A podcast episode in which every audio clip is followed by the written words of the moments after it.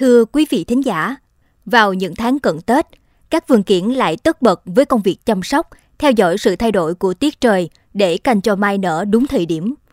Nỗi lo canh cánh trong những tháng cuối năm của người trồng mai không chỉ là trong trời, trong đất, trong mây, mà còn phải thấp thỏm vì mai tặc. Nạn trộm cắp mai cảnh vào dịp giáp Tết diễn ra ở làng Mai, xã Lương Hòa, huyện Bến Lức, tỉnh Long An, khiến nhiều nhà vườn bất an, mất ngủ. Nhà vườn căng mắt, canh mai sẽ là phóng sự được ghi nhận trong chuyên mục Kết nối Mê Công. Mời quý thính giả lắng nghe.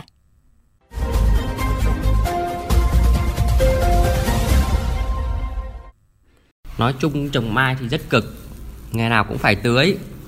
Tưới theo từng cây. Cây nào mạnh thì phải tưới nhiều. Cây nào yếu thì mình tưới ít. Rồi xịt thuốc, bón phân.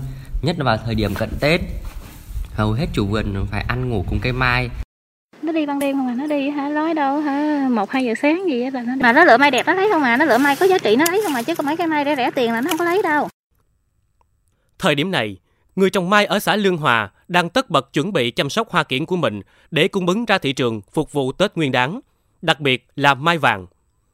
Nhưng mai là loại cây khó trồng, nhạy cảm với thời tiết, đòi hỏi người trồng phải am hiểu kỹ thuật, theo dõi thời tiết, tỉ mỉ, chăm chút cả năm thì mai mới trổ bông đúng Tết.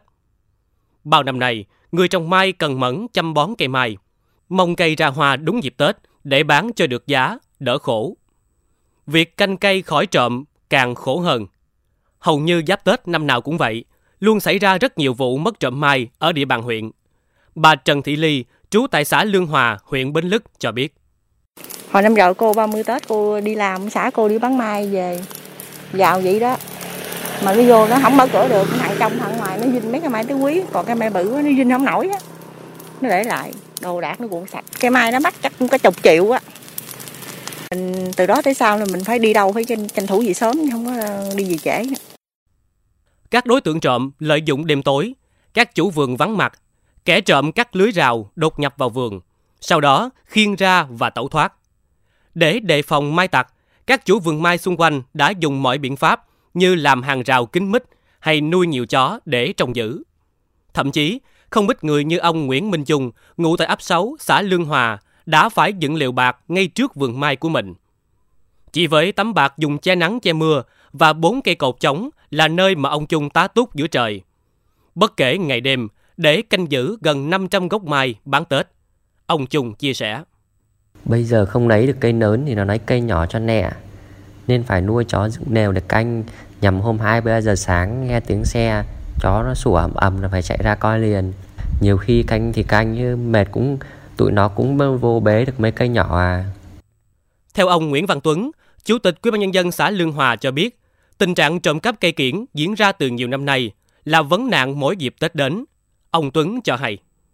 thì cái đó thì họp anh lúc nào anh cũng nhắc bên công an là là phải tuyên truyền người dân là là bảo vệ cái tài sản của mình đặc biệt là cái mai nó vô mùa tết đó, thì ờ, người ta sẽ sẽ ờ, quản lý chặt hơn chặt chẽ hơn có những trường hợp ờ, có điều kiện người ta cũng đặt camera rồi hay là có người ta sẽ ra tại đất người ta quản lý cái cái cái mai của mình Năm nay, nỗi lo một mùa vụ thua lỗ vì dịch bệnh vẫn đang ám ảnh người dân, thì một nỗi lo khác cũng khiến người dân mất ăn mất ngủ. Nỗi lo kiển tặc. Mong rằng các ngành chức năng địa phương sẽ sớm có những giải pháp xử lý triệt để để những kiển tặc bớt lộng hành và người nông dân cũng bớt khổ.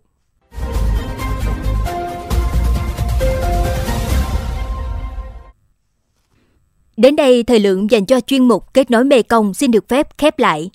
Mê Công FM xin mời quý vị và các bạn cùng lắng nghe kênh podcast chuyên biệt đầu tiên về đời sống của người dân vùng đất phương Nam. Chuyện Mê Công. Trên nền tảng thiết bị di động, bằng cách truy cập vào các ứng dụng Spotify, Apple Podcast trên hệ điều hành iOS, Google Podcast trên hệ điều hành Android, sau đó gõ từ khóa Chuyện Mê Công. Còn bây giờ, Thanh Thúy và Nguyễn Châu xin cảm ơn bà con và các bạn đã quan tâm lắng nghe. Xin chào và hẹn gặp lại vào kỳ sau.